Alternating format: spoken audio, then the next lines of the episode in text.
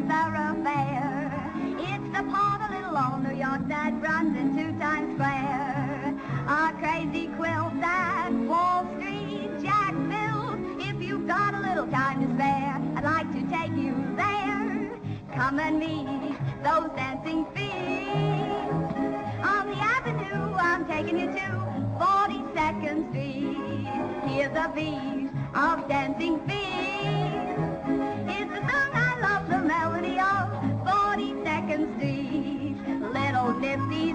From the 50s, innocent and sweet. Sexy ladies from the 80s who are indiscreet. Oh, the side by side, they're glorified. Where the underworld can meet the 42nd Street. And we're back. Where were we? Yes, we're talking about our New Year's resolution movies, and I'm going to go first. Please go ahead. All right, I chose a movie from your list. I'm working kind of in chronological order, so the next one up in the list was 42nd Street. Hmm. That's It's delicious. by Lloyd Bacon. Hmm. Really? That's the director's name. Oh, that's awesome. You you thought I was making that up? Yes. Yes. So 42nd Street is a very simple story. Yes, it is. It's, It's it approaches these- being a musical, but then again, it's not. It's about a, It's a backstage uh movie. Yes. It's about the making of a Broadway show. Uh, there's a hopeful young actress hoping to strike it big, but sh and she's stuck in the chorus line. There's a director, uh, stage producer, who who has just is coming off of a nervous breakdown, and this is his big comeback, make or break show. He has a lot of stress going to try to make it great. Yes, and there's an actress who is sleeping with a guy just so they could get money for this for this Yeah. Broadway show, but she's in love with somebody else uh, who's working on the show, and it's all a whole a whole big mess.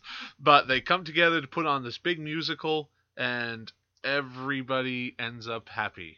Yes. Well, the thing to mention about this movie is that you know I mentioned that the movie's directed by this guy Lloyd Bacon. I don't really know much about him. The movie really belongs, though, in in large part to Busby Berkeley. Yes, and, And- explain to us who Busby Berkeley is. Busby Berkeley was a originally, I believe, a a choreographer on Broadway, naturally, and somehow his productions were so outlandish that Hollywood kind of grabbed a hold of him when sound became, you know, a thing in movies. And I don't know if 42nd Street was the first one, um, but around this time, uh, Berkeley became really big with staging really outlandish, even outrageous musical numbers. And I first heard of 42nd Street in part because of uh, a documentary I saw when I was a teenager called A Personal Journey with Martin Scorsese through American movies. Uh-huh. And he had a whole section about three genres. One was the gangster film, one was westerns, and the other was musicals. And he showed uh, 42nd Street in the context that you know, here's a movie where uh, you know it's a music you know it's you know you have this big musical number that you know climaxes the movie and it has domestic abuse in it you know he, he choreographs like a scene where a guy is you know beating his girlfriend and then you know murder Yes. happens so he Busby Berkeley was really out there. He also did uh, a couple other movies, uh, The Gold Diggers of 1933 and The Gold Diggers of 1935. There were a lot of gold digger movies. well, it was the Great Depression. People needed to get by. Yeah, the thing was, That's- you know, that the, the movie is also very much of its time in the sense that you, know, you had the depression going on. People wanted to go to, you know, the moving pictures. We want to see some entertainment, Sweetheart, sweetheart. Yeah, and you know, so you had on the one hand, you'll buy that whiskey and like it. See? Yeah. And you'll get slapped and like it. But yeah, um, I'm a talking lamb. See? Man. Yes. Uh, Yeah, talking, and here's my friend Ben Franklin. Yeah, I'm Ben Franklin. See, man. Sorry, I, I, I broke Jack's microphone. no, it's okay. My All right, hand so broke the fall. it comes out in the 19 in the 1933. 1930s. In 1933, and Busby at Berkeley same time became of yeah. really big after this too. I should mention. Uh, he's been, you know, look him up. He's he's pretty much synonymous with, uh, you know, almost creating, uh, you know, big, uh, outstanding musical numbers and you know staging them in such a way that they really stand out in terms of what you try to make into a musical. Right. So And it's worth mentioning that this comes came out during the Depression because it is a story that takes place during the Depression about uh, people working on Broadway, and the the point of the film it's a very light film. It's not it doesn't have a deep plot, but it has a, it has a compelling plot. yes, it it's does. meant to be escapism for people who are trying to just go to the movies and just think about something else besides the fact that they don't have a job or they don't have any, enough food. And it's worth mentioning that the main character, the, this girl who works who dances in the chorus line, yes. uh, she faints, I believe, from overwork and hunger. Oh yeah. At least once in the film. Yes. Uh, uh, it's and she has to work hard on this this uh, show because this is her job. If she doesn't do her job, she's going to end up uh, back out trying to find another job without much to eat. Yeah, it's not like a movie that it is escapist entertainment and yet it's not in a vacuum. It acknowledges the world that it's being made in. And yes, but it's that- not. But it's not heavy. No, and I think that is in a way that's what kind of makes it last for me. Like when I saw this movie, I was so impressed with the fact that you know I was ho- I was hoping to get you know some fun musical numbers, and eventually I got that. Yeah. But a lot of the movie is you know having these characters, and you become invested in them, and you want to see them succeed, and eventually it all builds up to performing you know 42nd Street Right. and you know it's that's the song itself is you know a lot of fun to listen to and and yet you know it's about you know living in the city kind of having a hard knock struggle you know if you're living in the city life you know it's not always that easy Yeah, It's and let's mention the musical numbers. It does have musical numbers. It's technically a musical. But the interesting about, thing about these is that all these musical numbers they don't happen until the end. yes And they happen in the end because that's when the musical takes place that they're performing in. It's not as if uh there, there's there's a scene early on where uh the main character is trying to get her dance down. She's trying to learn the steps, and a, and a guy comes up and says, "I'll show you." And you expect them to just start into a dance number and start singing No. something, but no, it doesn't happen that way. It's like they're just covering their dance moves, and then someone makes a joke, and the scene ends. And uh, it's a, lo- a lot of false starts like that because it's not trying to just have music intrude like you would have like in a Disney it movie feels or more organic it, it feels very organic. The the reason that there are musical numbers in this film is because there are musical number they are musical numbers in the musical that happens in the context of the film. Yes. Like there's a I think the other song I remember from this aside from the the song of the title was uh like let me stay in your heart I'm addicted to your charm you're getting to be a habit over me. Yeah. That's the other song in the movie that I There's- remember. Yeah, the the, the one that comes uh after that I think is uh, Shuffle Off to Buffalo. Hmm. Which is really well done. It's got this huge set. Like Yeah. it starts off with these two with this couple. They're in the back on the back of a train car, and then they go in the train car, and the train car unfolds like uh, kind of like a butterfly knife, so that they're at the opposite ends of the train car, Mhm. and they have and they're trying to find this their their uh, sleeping compartment. And meanwhile, everybody else in the in the train car in the sleeping compartments is singing and doing all the different Yeah. parts, and it's really uh, it's really elaborate, but they do very simple things. It's the thing is the movie's a musical in this but it's all, but it's really a movie about making a musical. Yeah, it's kind of like a weird genre that came before my favorite genre about making movies. It- Yeah. Instead, it's about making a musical. in and- a sense you could look at it as being like uh not as psychologically intense uh version of black swan That's know- a good way of thinking about it. you know it has that tradition in a way you know because and and the thing is 42nd street was the first of this kind of series of where more of like what they call the backstage melodrama, where you have, you know, as you said, all these characters dealing with various things that they need to worry about, and ultimately it's building up to the big show. Yeah. And you know, in Black Swan, of course, that's a bit different because there you have a woman that's completely coming undone by performing that.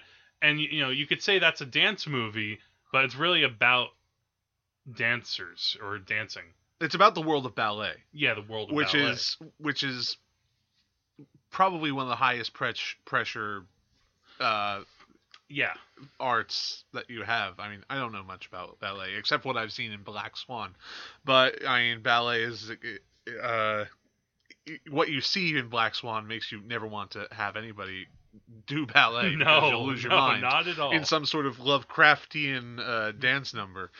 Uh, but 42nd Street really impressed me. I mean, it's an uh, it's you it's- can it's an early- an early sound. it's an early sound movie, but it doesn't bother you because it get uh, it focuses on talking, on fast talking, good jokes.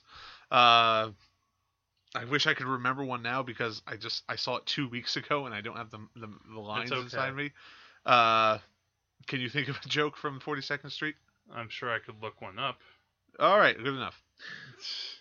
I'll stall. Uh, hey, sweetheart, uh, what comes after 75? What? Never mind. I was making a bad uh, Three Stooges joke. They're they're trying to stall, and one of the Three Stooges turns to the other one and says, "Hey Jasper, what comes after 75?" And one says 76. He says, "That's a spirit." Ha! Three Stooges aren't very funny anymore, are they? oh, don't say that. The Three Stooges are awesome. Eh. I love the Three Stooges. You're just what do you? I don't know why you're saying that. Man, they're I great. didn't grow up with Three Stooges. See, that's the thing. You kind of have to grow up with them to kind of appreciate them in a way. Um, I, I'm not trying to make it sound bad. Um, But 42nd Street oh, here, here, is here- here's a joke. Um, here, uh, now go out there and be so swell that you'll make me hate you. yeah.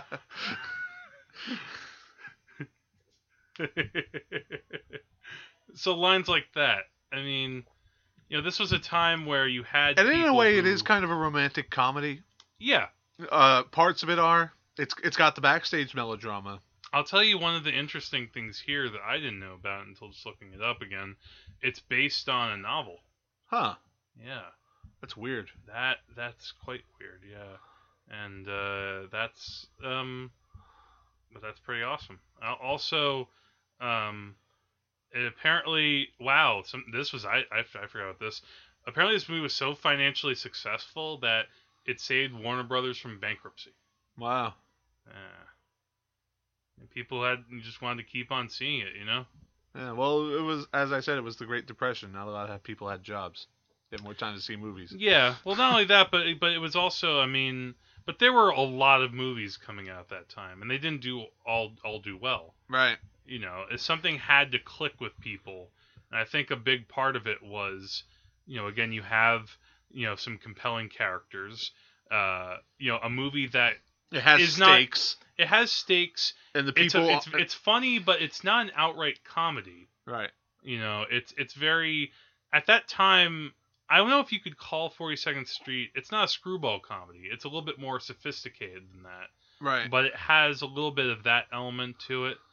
Um, and uh, yeah, I uh, and it's actually interesting. And not only did it save Warner Brothers, the movie actually single-handedly rescued the movie musical, which Wow. had been considered a money-losing proposition uh, before this movie. And I think part of it, you know, you have to think about that.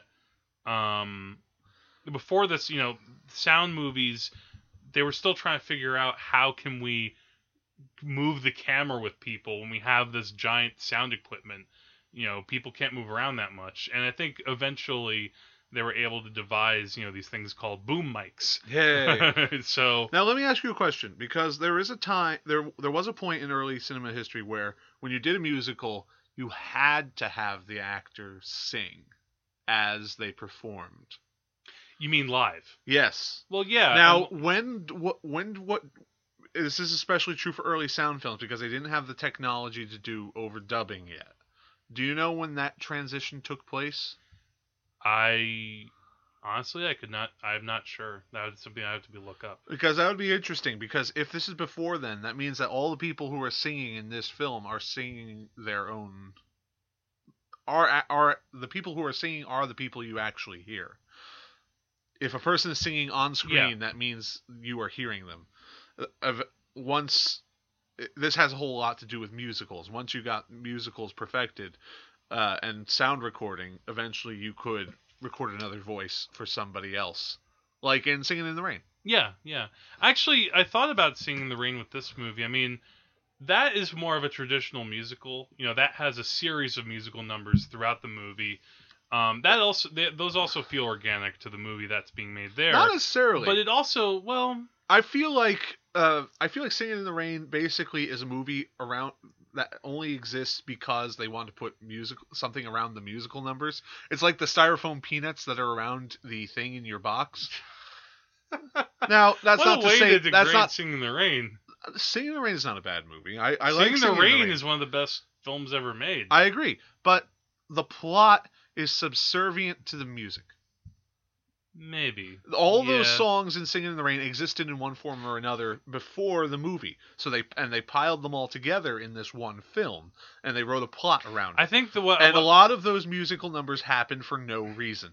Or someone goes off on a tangent and they just sing a song, which is the opposite of 42nd Street. yeah. In 42nd Street, the songs happen at the end because they are part of the plot. The one thing that I will say though is that the Singing in the Rain climax is them making the scene for their movie, which is also ultimately um, what we're seeing in the movie.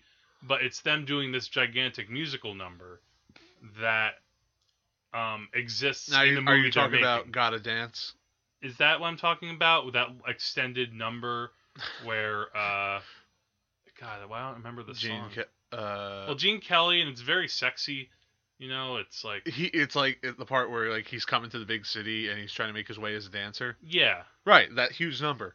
But I mean that that's the only That's thing I was trying to compare it to. that's a huge number that starts out like in the middle of a scene. It's like, and then we're gonna have a big musical number where this is gonna happen. Let me tell you what it's like. And then they Yeah, go through the whole yeah. thing. And then at the end of it, and then when the musical number's over and they return to that scene, it's like, well, I can't really picture what you're talking about, but we'll go with it.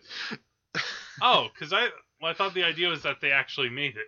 Well, they do, but in within the context of the movie, it's like this is what it's gonna look like, and then they just do it. Yeah. And all right, but I, maybe I, maybe my comparison was wrong. And that's not to say that Singing in the Rain is a bad movie. Singing in the Rain is a great movie, but it, But they're But it, but it doesn't. of course. But the songs aren't organic to the plot. No.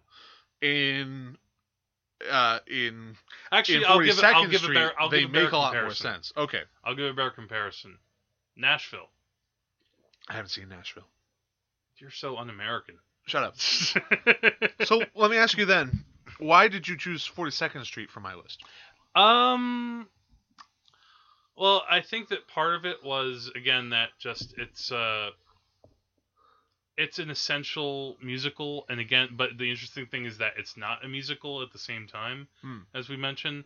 Um, it it displays a lot of uh, technical virtuosity that was unique to the time which you could probably look at movies today and say, oh, they have more technology to do that, but and but still, a lot of the choreography and the cinematography that they pull off, especially in that big 42nd Street number at the end, Yeah, it's like you have to see that. you have to appreciate the fact that all those people on camera are dancing. Yes, and and and in a, in an age where you can easily replace people with a crowd of digital images of one person dancing, you have to appreciate several dozen people on screen at once who are doing their own dance. the timing of that, like you you if you pay attention to it, a lot of that is like one, it's like especially near the end, it's one long shot Yeah. continuing, and- Especially the domestic violence part you Yes, were talking about earlier. and then it pans up to the guy and he's singing Yeah. um which would be impossible in a real musical.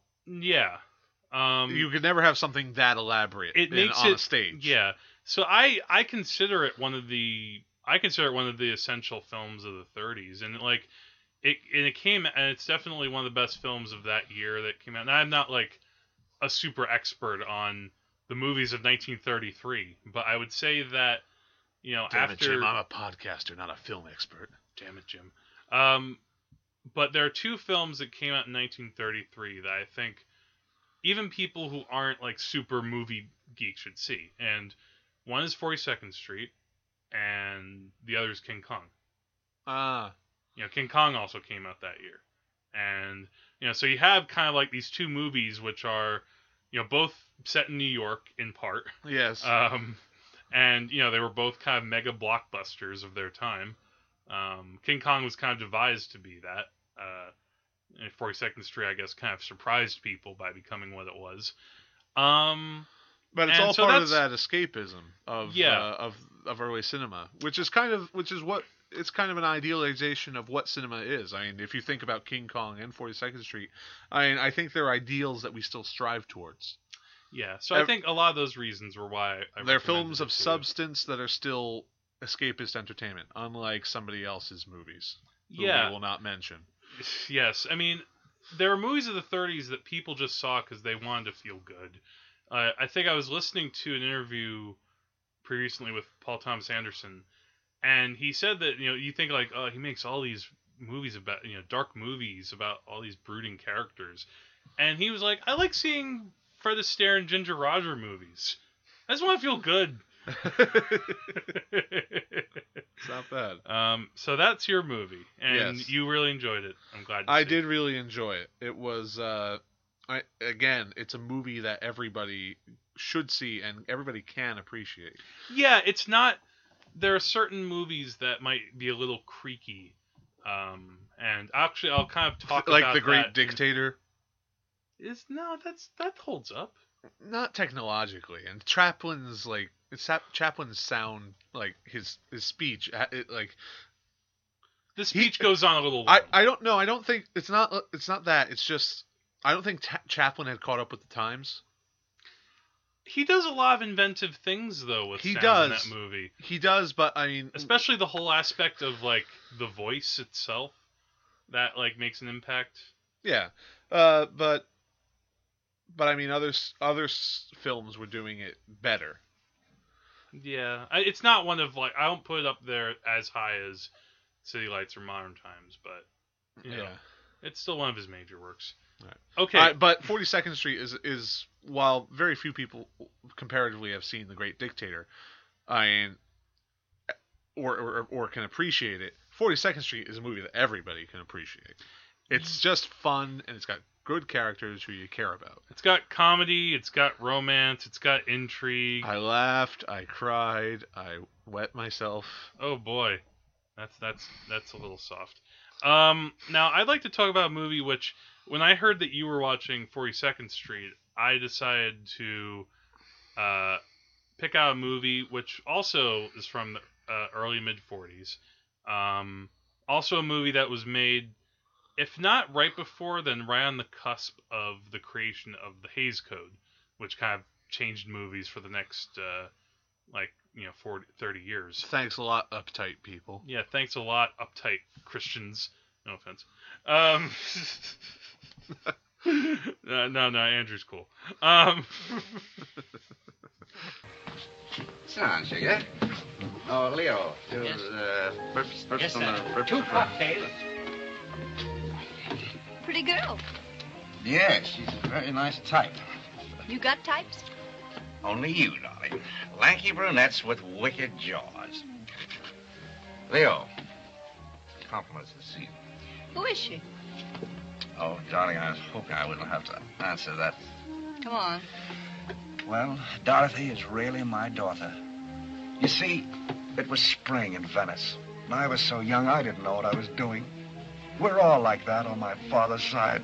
By the way, how is your father's side? Oh, it's much better, thanks. And yours? Say, how many drinks have you had? This will make six martinis. All right. Will you bring me five more martinis? Leo, line them right up here. Yes, ma'am. Line them right up. You bet but I am. but the movie that I picked was a movie that I've meant to watch for a long time, which was The Thin Man. yes. And you know, it's a movie that I, I guess I felt a little ashamed that I hadn't seen it in a way because I really like Dashiell Hammett. I uh, I haven't read The Maltese Falcon, but I've read uh, a book of his short stories uh, called Nightmare Town, which is really good. And so I really enjoy him as a writer, and of course, The Maltese Falcon is you know one of the classics of the 40s. Um, and I uh, I love this movie. Now this I love is it so much. now this is another kind of It's also it's, an escapist it's also movie. it's an escapist movie, but it also blends genres really well. You have the detective story and comedy. Yeah, it's. I wasn't expecting it because it's a super charming movie about trying to find out who killed uh, a person. And Yes. if somebody is It's- on the run from them. Like basically, what the plot is is that um, this guy who's I don't know if he's an engineer or an inventor. There's or a something. scientist. Yeah, he's a scientist, and he's kind of caught up with this woman, and uh, there's like money. There's an argument over money. Yeah, and and then he, stuff. uh, you know, he kind of tells people, "I'm going to leave town for a few days because I have to invent something or be off on a project," and he kind of disappears, and nobody knows where he is. His daughter's freaking out, and, And then, then the this woman woman- is found discovered dead, who uh, was had some dealings with him. Now, uh, then the the people come to uh, Mr. Nick Charles, played by William Powell, and he's been this guy who's known to be a detective, but he hasn't done a case in like four years. Yeah, because his true passion is martinis. His he's a booze hound. Yes. He and well, his wife too, to an extent, but especially him. Um, they both love to just hang out and drink martinis. Like we kind of get really. in- Do they have jobs? I have no idea. but they just live it up, yeah, well, the thing and they is and that they and they don't care really about anything. we kind of get introduced to them in the first half hour. Like first, we meet them at like this bar, or not bar. It's one of those class. It's classy. It's a where nightclub. Nick is showing the bartenders how to mix the- a, Yes, a good he is.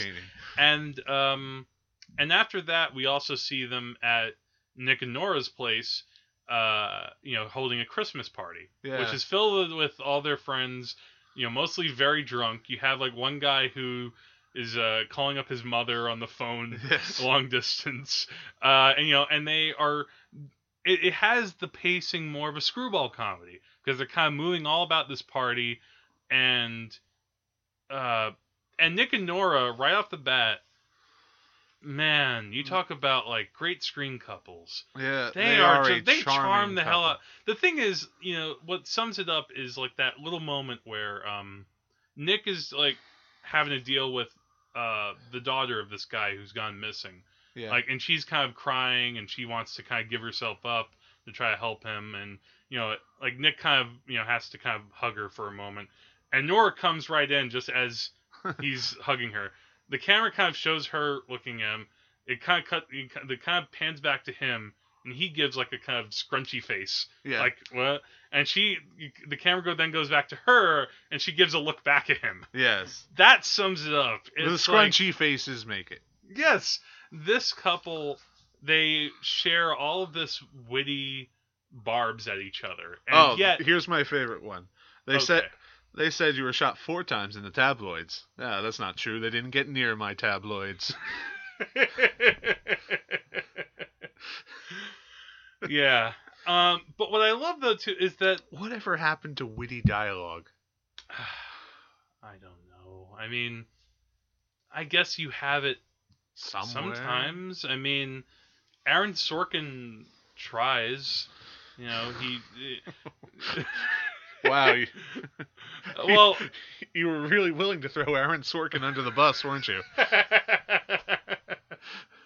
well, I, no, I just he popped into my head because I suddenly thought about um, uh, like the Social Network Yeah. or like the West Wing at its best. That was the kind of thing where you have characters who talk uh, in very stylized ways. Like you know that people do they always do they quite talk like this in real life? I don't know, but it's great movie dialogue. The Big Sleep, which I brought up on another podcast, that's another movie like that where the characters talk in this way that is you know just fun to listen to. And what I, but what I like though is that Fast talking. it would be one thing though if Nick and Nora, if they were just kind of trading these barbs and you know, oh who cares? But I really felt them as like a married couple. You could tell that they loved each other. Yeah. And you know, as someone who's been married, I I know like this is kind of like what you do. You make jokes. You try to keep things light. You try to you know distract yourself from the pain of the world by making comments. And yet, watching this movie, the, one of the things that I thought was, you you could not really make this movie today in the same way. There are certain things that happen that you just could not do. Like there's that scene where I don't know if you remember this, where they're in their bedroom and uh, the the hoodlum comes to their apartment, and Right. you know he comes and he pulls the gun out, you know, and you know, and Nick's trying to kind of calm him down, ward him off, and to distract the gunman, he punches out Nora, and then you know then he attacks the gunman. yes. Punching Could my you- wife was just the distraction I yeah, needed. yeah, and then Nora's whole reaction is, "Damn it! I wanted to see, I wanted to see him take him out. you could not do that today. Oh, you know, domestic abuse is not funny anymore." All right, Jack. I need you to cool it for a second. Focus. okay, All right. but this movie is wildly entertaining. Yes. It is so much fun. Um, in large part because of the couple. The other actors in the movie are fine too. yeah. They work for what they're asked to do. Um, but it's really the heart of the movie is William Powell and goddamn Myrna Loy. Hmm. Oh man. So I watched this movie literally just last night. And after I watched the movie, um, and I'm going to talk about this a little bit more when we get into our core subject, but I don't know if you sometimes we'll watch something and then get like, I call it like tunnel vision, where you get kind of obsessed with something for like uh, maybe just a couple of hours or maybe the rest of the night. Yeah. Like I ended up, I went on the IMDb and YouTube, and I looked up all this stuff about Myrna Loy. I got obsessed to know more about her because she was really, you know, ch- charming and sexy in that movie. You know, it's like there are a few things more like more attractive to me than like you know a confident, witty female. Yeah. And she had that in that movie, man. I mean, William Powell is just a Uh, lot of fun to watch, but they like she helps kind of make it because she's, you know, he's kind of more of like the guy who's, you know, a little bit more making the faces and a little bit more expressive, and she's kind of like, yeah, yeah. You the funny thing is, is that uh, Nick's character, he's tr- he's constantly trying to avoid d- taking on this case well, because yeah, especially he's not. He's just. You know, he's been a detective. He doesn't really care. He cares about martinis. He just wants to. He just wants to be. You know, he, he wants to celebrate Christmas and New Year's and just drink. Yeah, But and sh- and his wife Nora is the one who pushes him towards it. She wants the exciting stuff to happen, and uh, yeah, she's one of the people who definitely pushes him into doing it. Like, eventually, his curiosity just kind of gets the better of him. Right, and once that happens, once he's on board, they work as a pretty good team. They do. I mean, now granted, there are some things that he ends up doing like on his own, Yeah. or well, sort of on his own. He also they also bring along the dog. yeah You know, that's just that's also pretty cute. the dog helps. Yeah. Well, there's also a moment where you know, like there's just you know, like when I talk about, you know, they really actually are. I believe them as a couple, as a, two people who love chemistry. each other. You know, like they're he's about to go off to. Uh, like search the the scientist's office like in the middle of the night but before he sends out you know she gives him a hug and you know she turns to the dog and is like you know if anything happens to him i'll you know do something to you i forget exactly what she says but He saw his list just last night. uh i i was just looking at myrna loy and it's just like talk talk talk talk Womp womp womp womp. Yes, interesting. Go Um, but William Powell is great in this, especially like when, um, you know, we, we talk about how we could spoil it. Like, the, also the last scene of the movie. Um, now I, now I don't know if you thought about this, but the the climax of that movie reminded me a little bit like I was watching a game of Clue. you know, because he what what what Nick ends up doing is to try to crack the the murder, uh, and also um he invites everybody. he to invites everyone involved place. in the case at for dinner and he sets them all down and he works out the whole case in front of them Yeah. and that is just genius to me you know that's something that i have never seen in a movie I don't know if you could quite do it the same way. Again, I think Well, Clue well, tried to do it, or maybe I'm talking about the movie Clue. yeah. I guess you sort of saw that. I, well, I, mean, don't really remember that. That's a that well. staple of the. That's kind of a cliche of the detective. uh, Yes, and, but and but they murder make it- mystery genre, where like uh, you, I, I, I assume you all know why I've gathered you here on this dark and stormy night, so that we can d- discern who murdered Mister Drew. Yes, but it felt it had kind of a satirical thing to it. You know, and you also had Nora by his side making all these wisecracks Mm. as he's kind of working through all this exposition. well, it's just another um, good example of good cross genre writing. Yes, very much so. It's it's both a fun detective movie and an exemplary uh, comedy, but it's very sophisticated. It's um, it's almost on the level of uh, something like His Girl Friday, where I feel this chemistry between the stars so much that it really helps uh, uh, make it memorable. Mm. Um, and and now that I've seen it, like I said, now I want to check. Like when I was doing my look into Myrna Loy after this, I I ended up requesting movies from the library to check out more Myrna Loy movies and also some stuff because she did a whole series with William Powell as well because they did five more Thin Man movies. Huh. This this movie was incredibly popular with audiences, um, so much so that I read that eventually the public thought that William Powell and Myrna Loy were married in real life, or if they weren't, they wanted them to be. Uh, like, This was these were in the days before fan fiction, so yeah, you, yes, exactly. people had to find other outlets for their erotic interests. Mm-hmm. um, so one of the movies that I'm gonna try to check out soon for sure is the first sequel, which I'm not sure if you've seen it after the Thin Man. Um, this movie, Thin Man Two, Electric Boogaloo. no, they had the, the the the titles for their movies. There was after the Thin Man, another Thin Man, in which they I think they have a baby. Yet a fourth Um, Thin Man. Yes. Uh, the Thin Man goes home. Uh, Shadow of the Thin Man, and I think I'm forgetting one other one. the Thin Man, Thin Man Resurrection. Thin Man H2O.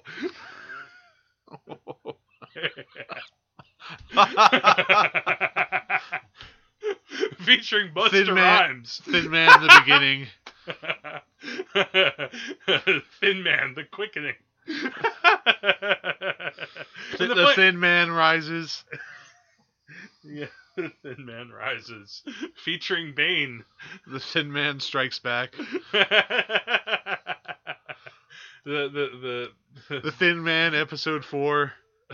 A new man. uh, the the revenge of the Thin Man. Yeah. The return of the Thin Man. Uh, cool. Attack of the Killer Thin Man. the funny thing is too, uh, the Thin Man refers to the actual character in the movie. It refers to the Wynant something. It, it refers to the, The- the- the guy who's the main guy who's yeah. missing. It, it refers to the scientist who's Yeah. missing, not the detective. No, and yet all the other movies are, you know, it's because of that was the title, Yeah. and they just had to kind of run with that. Right. Um, but the thing is, after the Thin Man features a young Jimmy Stewart, oh. that's one thing that I'll be interested to watch. Um, and then The Thin Man goes to California. the Thin Man goes west. ah, there's gold in them cases. The thin Man's here. uh, we're gonna run out of steam doing this. Uh, do you have one more in you? Uh, no, but I would like to mention that uh, the Thin Man is one of the inspirations for the Thrilling Adventure Hours segment, uh, at Beyond Belief, Yes. and it's it's extremely Yeah, obvious as soon as you've seen the two, as soon as you see the two of the uh, So is Nick that why and Nora at that table where she orders five four martinis. she orders them all in a row? Yes. Yeah, it's like I'm gonna guzzle these down. What I like though is the movie did at least briefly acknowledge that these people can get hangovers. Like there's like in the moment before the hoodlum comes into their bedroom, like I just kind of noticed that Nick is kind of under the covers. He's like, "Ah, but then he gets up anyway and he gets himself a drink. And then he goes back to bed. And she's like, "What? You're not gonna get me one?" And so she goes back. he has to walk back to get her, her martini. So, I can't wow, stop I- drinking. If I'm afraid if I do, the collective hangover will kill me. so was that why you wanted to show me that? well, I wanted to show it to you because it was an awesome movie, and I was I was struggling for things to find you. But that's why I saw it. Well, I, I applaud your decision because not only did you introduce me to a, you know, a fantastic uh, classic Series. yeah, but also an actress who now I'm But- kind of semi obsessed with. And You're but, welcome. But what I bring back to is like when we when I talked about cr- kind of creaky early sound era movies, like I started to almost watch this early Myrna Loy melodrama called The Animal Kingdom uh, last night after I watched The Thin Man, and maybe I'll get back to it. But I started watching, I'm like, "Ah, I can't do this. Um, but she's been in a lot of movies though that you know I didn't even know about. Like she was in The Best Years of Our Lives, which is uh, the classic World War II uh, post-war movie. Um, the Thin Man takes Manhattan.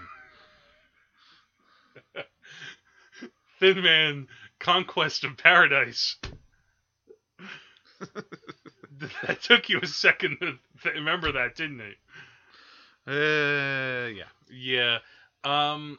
So yeah, I was. Uh, the Thin Man. The thinning. How thin can he get? We'll find out. The Thin Man explores uh, dangerous weight loss solutions. Now you're just making me sad. It's late. What do you want from me? Uh, but in point, but short, I'm really glad I watched this movie. And yeah, another 1930s escape. Oh, the other thing I wanted to mention before we move on, um, this was I don't know if this was the, this wasn't the first movie.